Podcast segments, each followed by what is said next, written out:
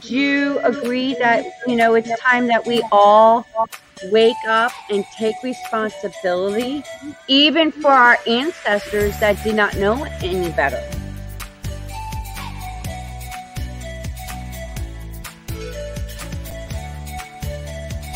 Been waiting patiently to have this kind of conversation.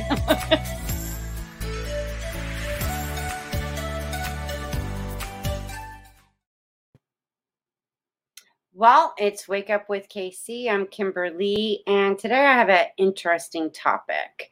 Well, I'm fascinated with all human beings. But what about dual gender individuals, cross dressers, even transgenders? What is it like to be in their shoes? And I have a very special guest that I'm so excited to join us today. Welcome, Savannah Hawk. Hi. Hannah, you Hi. look gorgeous as ever. Oh, stop. Or go I on. No, no, keep going. pictures. I What- love the pictures that you sent me. I Oh. post them. Thank you. Thank you. Thank you. I appreciate that. It's all good lighting. Yeah, that too. and good makeup. I do my best. There are some people who are far superior. They have TikToks and YouTube channels. Me, I just do the best I can. Just keep on practicing. I'm amazed by some of the the makeup techniques. I mean, I go into Ulta Beauty and I see some of them. I'm like, holy shit! How did you freaking make that up? Like, do yourself that way? It looks amazing. Yes, we live, we are lucky to live in a current society where drag makeup has influenced everyday makeup in such a way that has actually allowed me to be uh, that this is more acceptable. Now you can put like five shades of you know uh, of eyeshadow on and, and big wings and, and contouring. That's now all part of the culture. So now it's it's more acceptable to be this kind of high glam look for every day. So you actually blend in more than you would have 20 years ago. So I'm very lucky. Well, please explain to um, us today of, you know, dual gender individuals. Mhm. Okay, you accept that that's what you accept for yourself, but can you enlighten us and inform us ab- more about that? Well, dual gender is how I represent myself. And in that, in my regard specifically, I am uh, assigned male at birth. I have a male biology. And I have a feminine spirit, feminine quality inside me that needs to be expressed. So, in the expression of that, while I am happy to continue to be biologically male, uh, non transitioning, so I have no interest in transitioning to female and have surgeries or hormones or anything to adjust my my bio, biological sense. Um, I do have a physical need and psychological need to express a very feminine side, which is what you see here.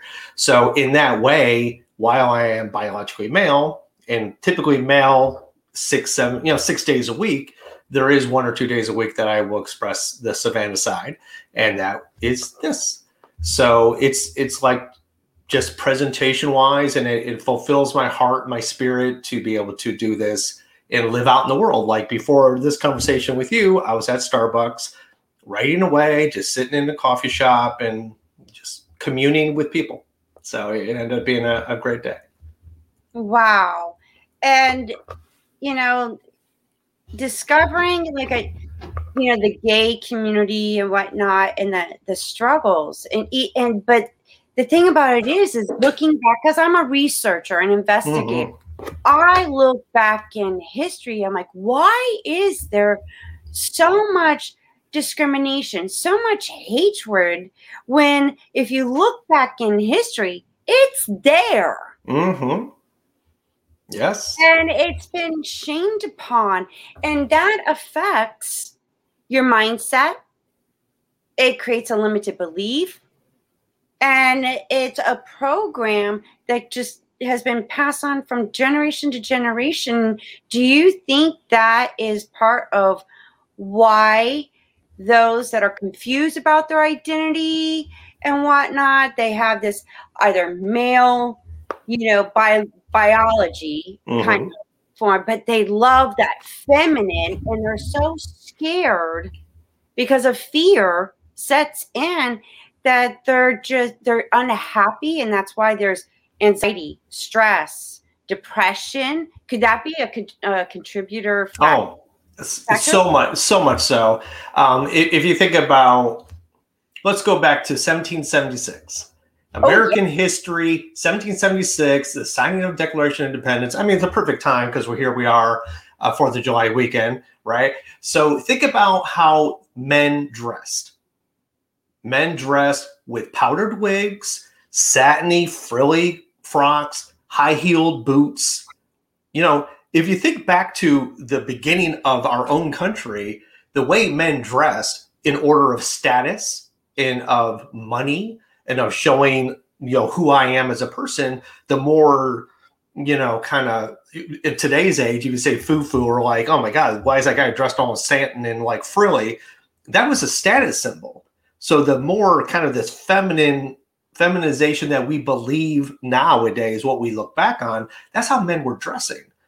So where did we go between 1776 to the early 20th century where men were relegated to, you know, suits and, and overalls and denim and like three-piece suits and hats and like just comfortable shoes, dress shoes, and women were relegated to the, you know, A-line dresses and pearls. You know, Barbara Billingsley on uh, Leave It to Beaver, where they were all at home, you know, cooking and cleaning and in their perfect little outfits, like very Mad Men style. The culture has kind of like gotten away from, or not gotten away from, is actually embraced in different eras what people should dress as. So for myself, yes, to your original question, I grew up with this idea that I needed to hide who I was because of the fact that I knew that the socially accepted way of dressing for men and boys was very specific. And to deviate from that norm in my growing up in the 70s and 80s, it would be unheard of for a man to dress in a skirt or dress in something satiny and soft and frilly. That would be a huge blemish on societal acceptance. So I knew that growing up, which then led to, like you said, somewhat depression, a lot of fear about going out because I knew it wasn't accepted by the culture, by religion, by society. And I've spent 50 years, I won't tell you that for real, but I've spent my life getting over that limitation and getting over that idea that nope, you are this way, you were born this way, therefore you only can select from column A. But yet, in the same breath, women have been allowed, well, one, they fought very hard to not have to wear dresses and could dress more in men centric clothing. So now you go out anywhere, women in jeans, women in denim, women in flannel, women in comfortable shoes. The idea of like women can allow to dress more masculine, even if it is a feminine brand label, they have the ability to dress more like men versus if a man were to do that and dress more like a woman, that's still like, oh my God, I can't believe it. So, uh, yeah, a lot of things go on. I mean, what I dealt with was just overcoming the indoctrination of how I was expected to dress. And that has led to years and years and years of self discovery, self assessment, overcoming my own fears of like presenting this way today in public in the South. I'm in South Carolina. Where, oh, yeah. You, know, so this for me is constantly overcoming my fear and realizing that when I am out in public, um, I am accepted or at the very least ignored and not noticed. And that just also is proof of like that it's you can do it. You can dress the way you want to dress. I think that the next stage beyond me are those people who like i want to dress like this but I have a full beard.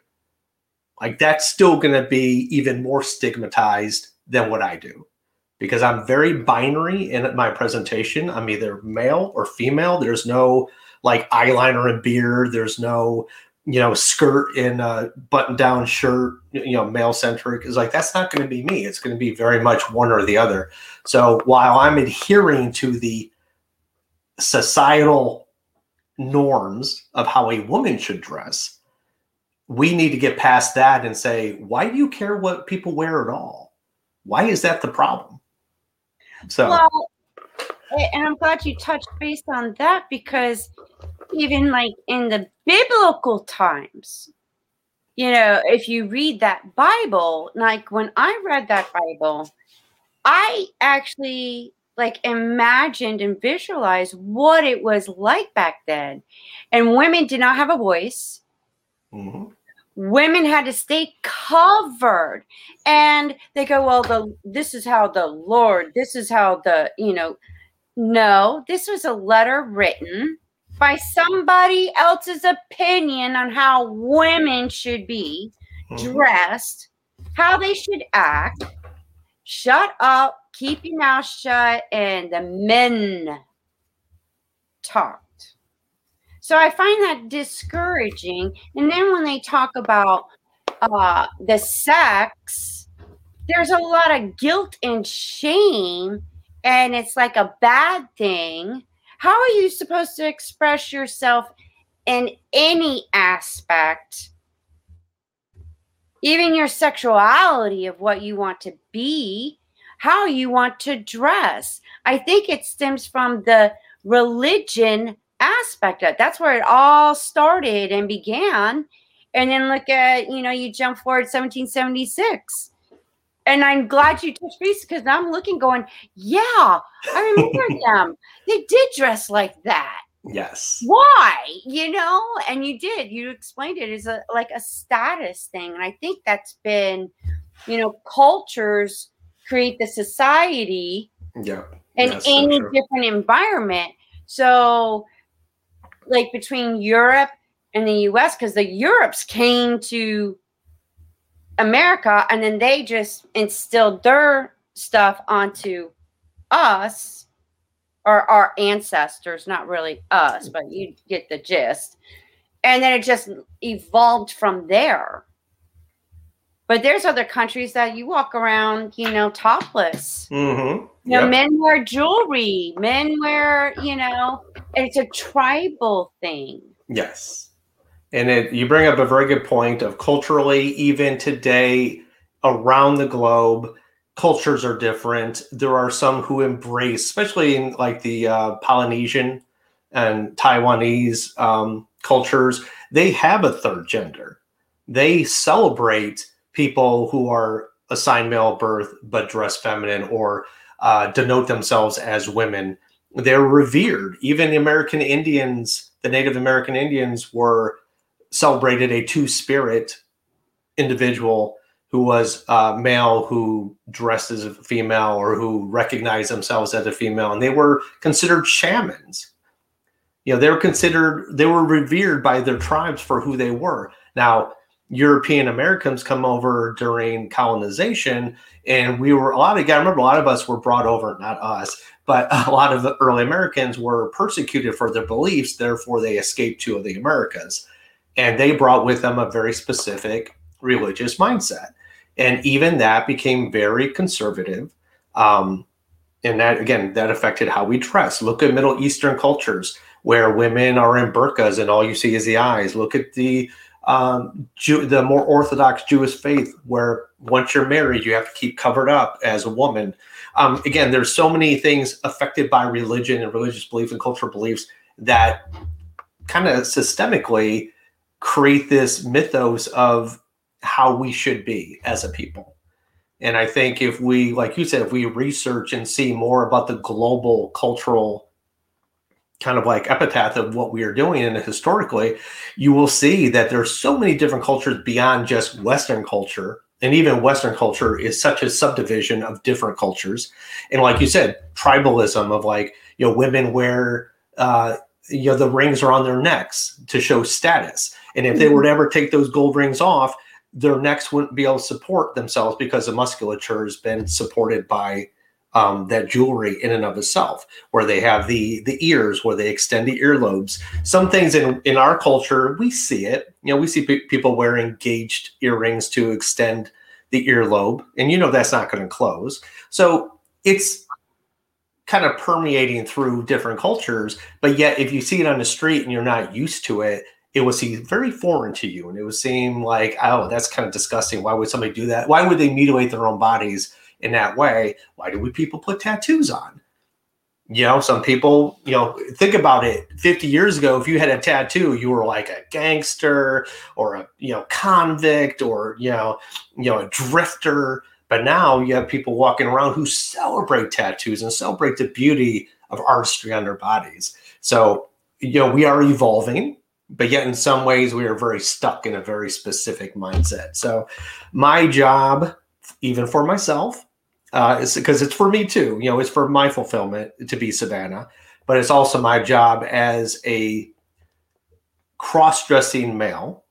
Again, cross-dressing is how I present, is how I get to what I look like, but dual gender is my identity and my presentation. So cross-dressing is not a gender; it's just a art form to get to that expression.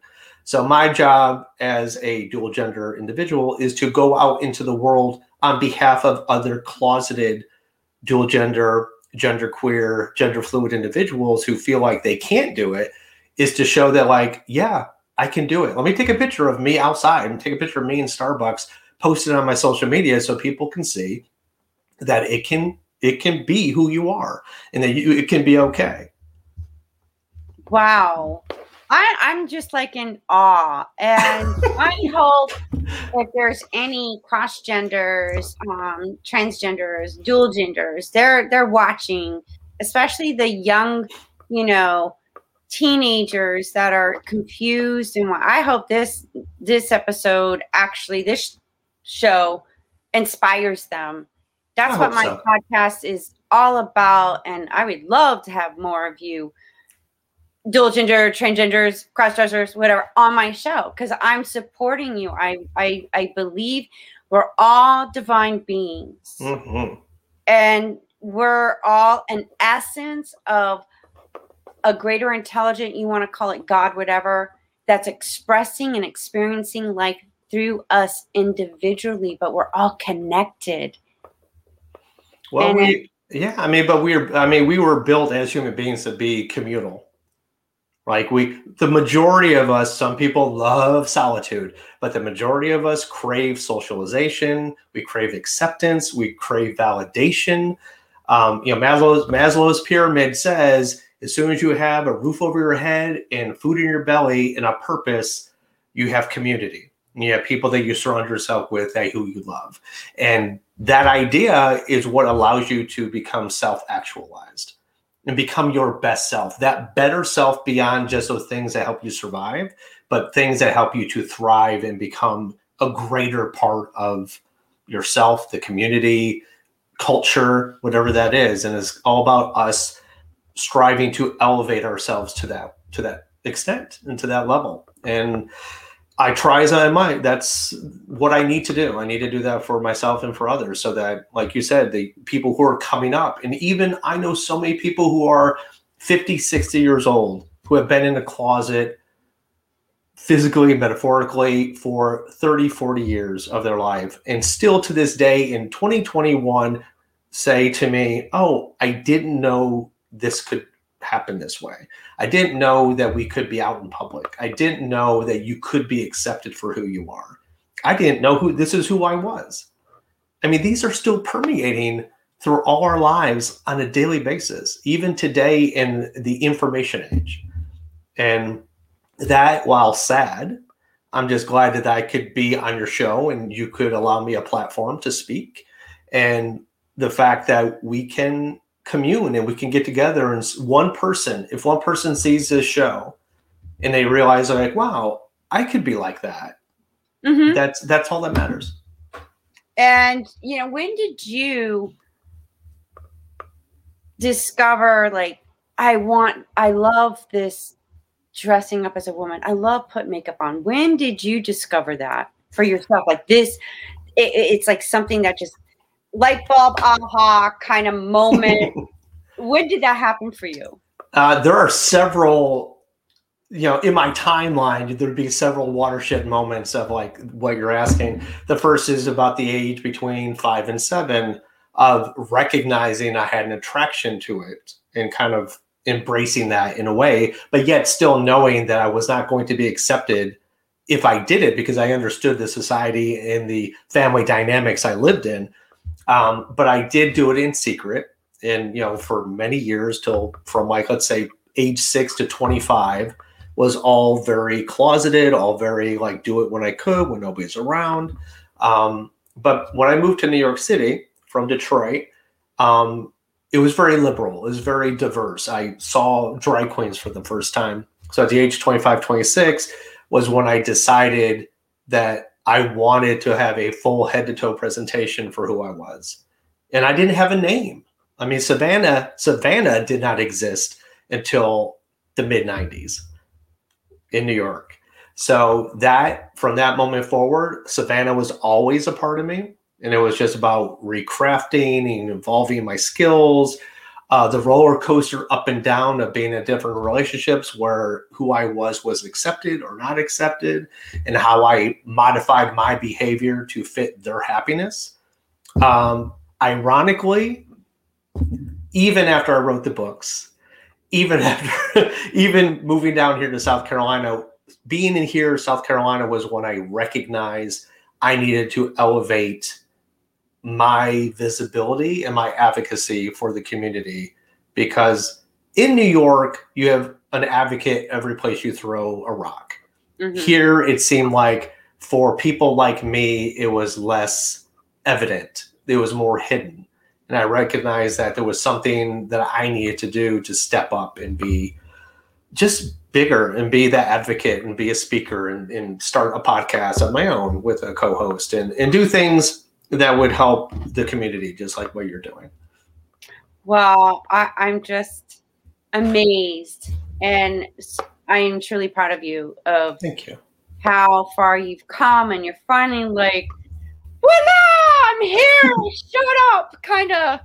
And good for you. Good you. for you. Because I feel everyone has the right and deserves to be happy. Do mm-hmm. what gives them joy. You're not doing any harm right. to anybody. You're just being the best version of you. And. I don't have anything wrong with that. You speak and- truth. You speak the truth. I say that to people, and it's a very specific note to add.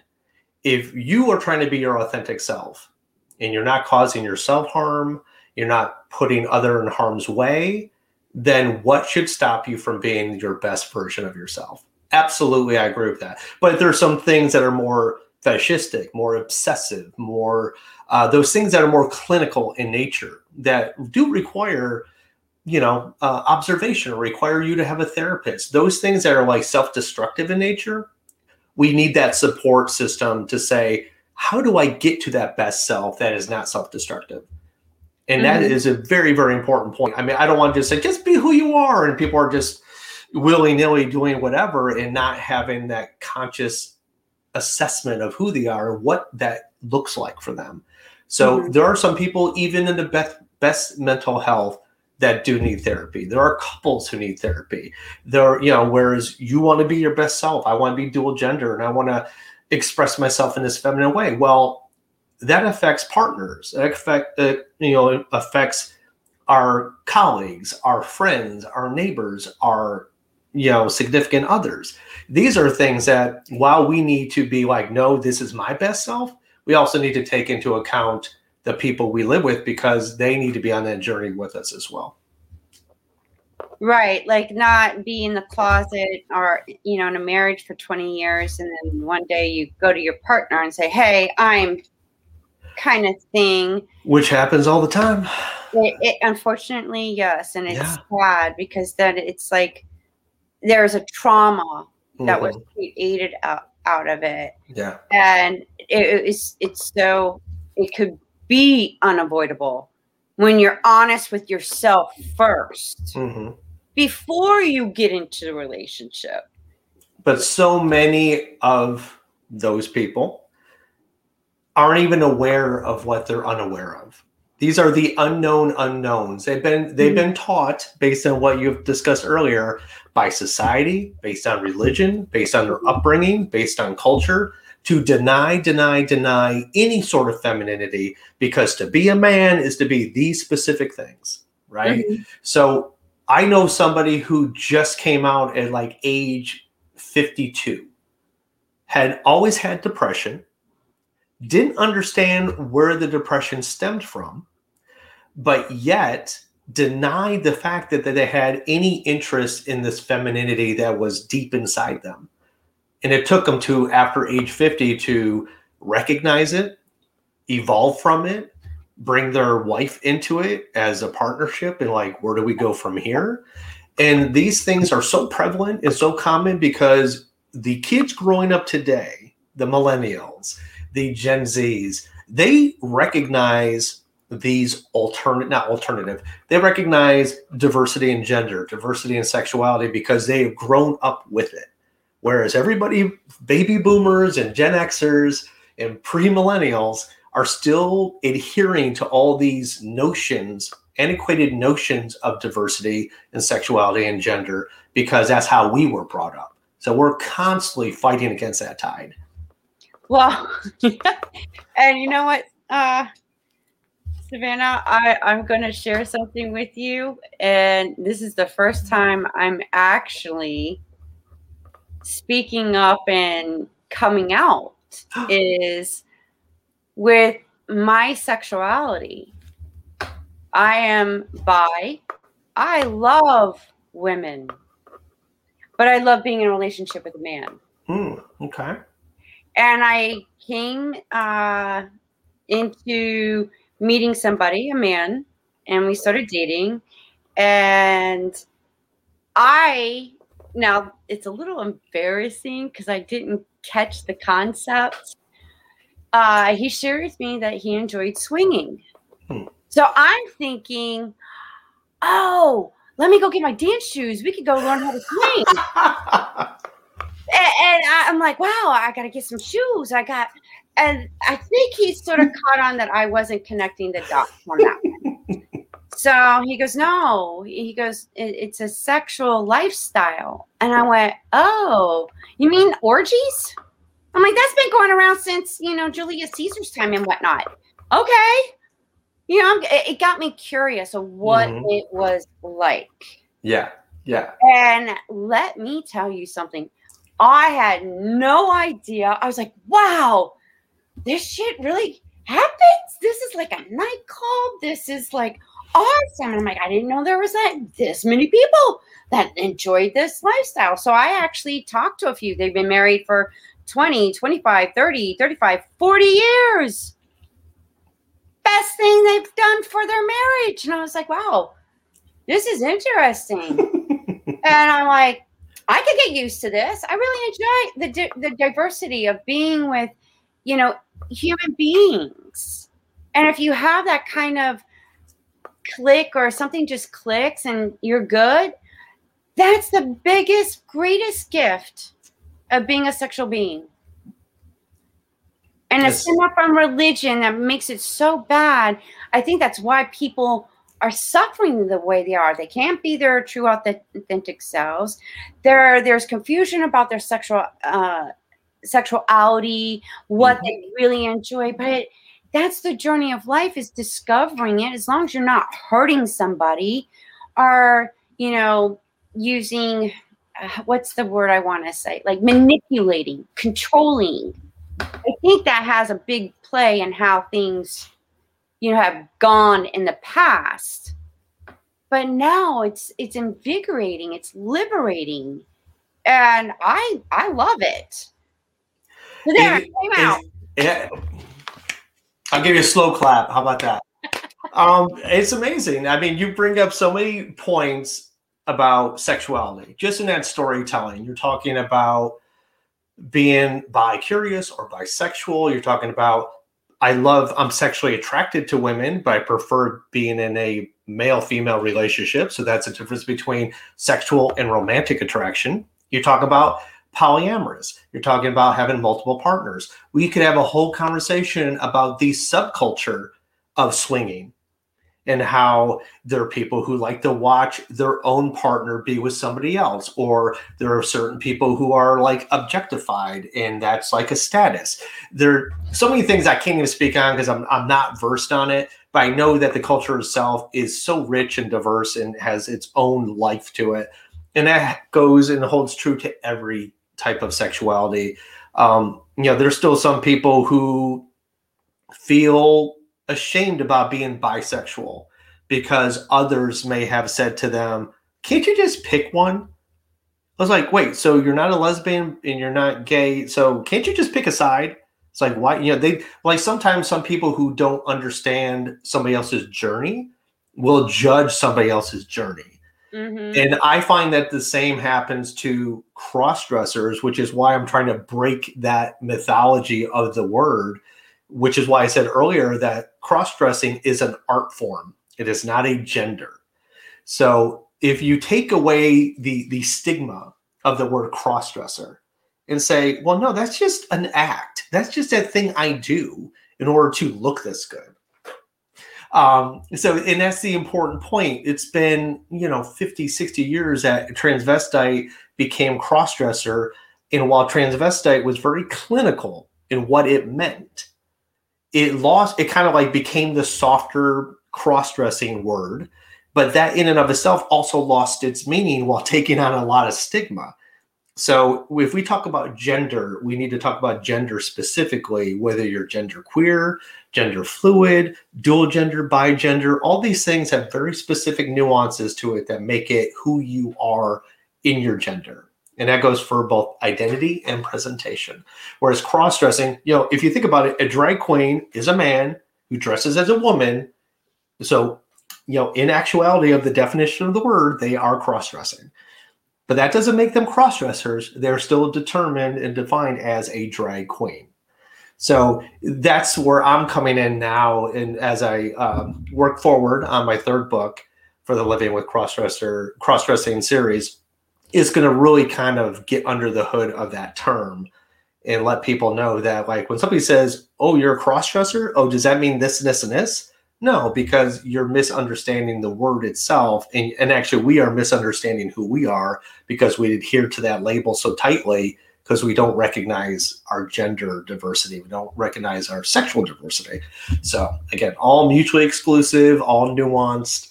Um, I love your coming out. Thank you so much for doing that with me. Oh, thank you. It was an honor. because I can be open and I just felt like, you know what? Why not? Why you know, not? I, I'm I'm not ashamed of it.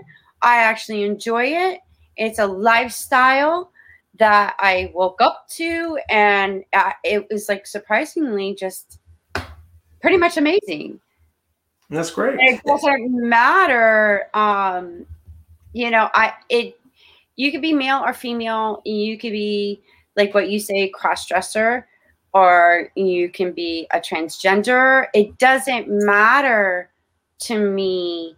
I guess on that how we describe who you are. To me, you're mm-hmm. just a spiritual being, sexual being inside a beautiful human being.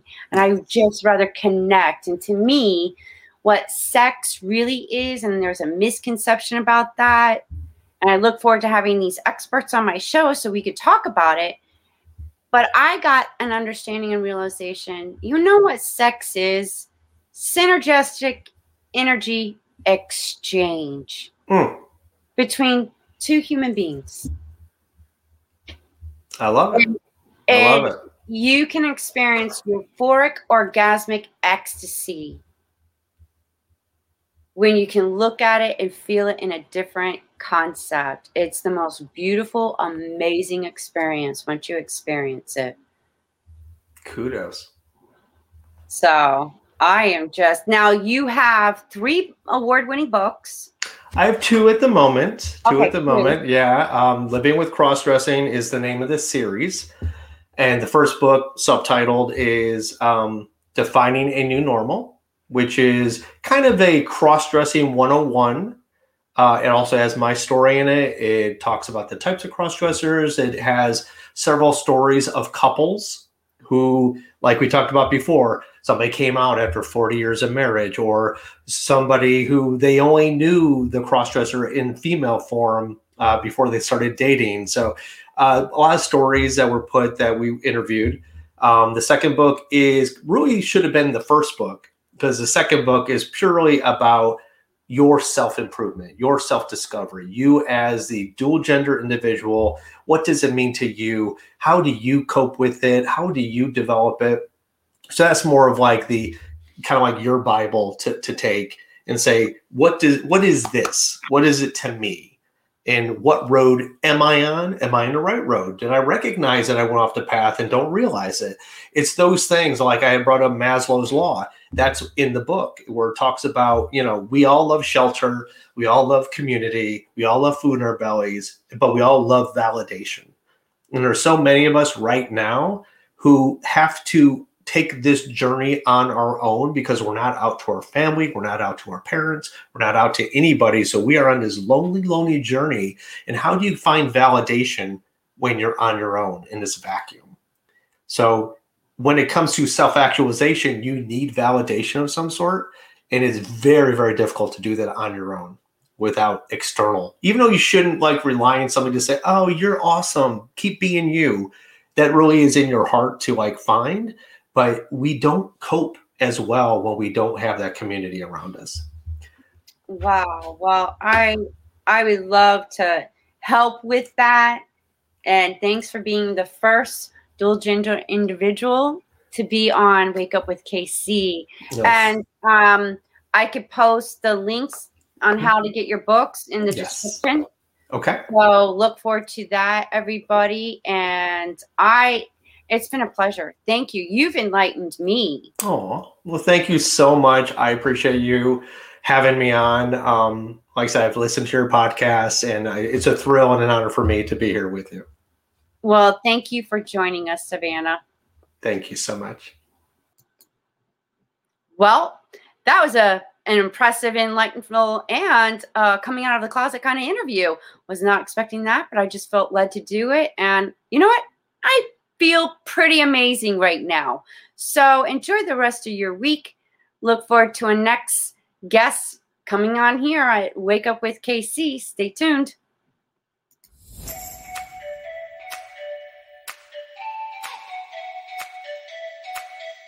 Do you agree that, you know, it's time that we all wake up and take responsibility, even for our ancestors that did not know any better?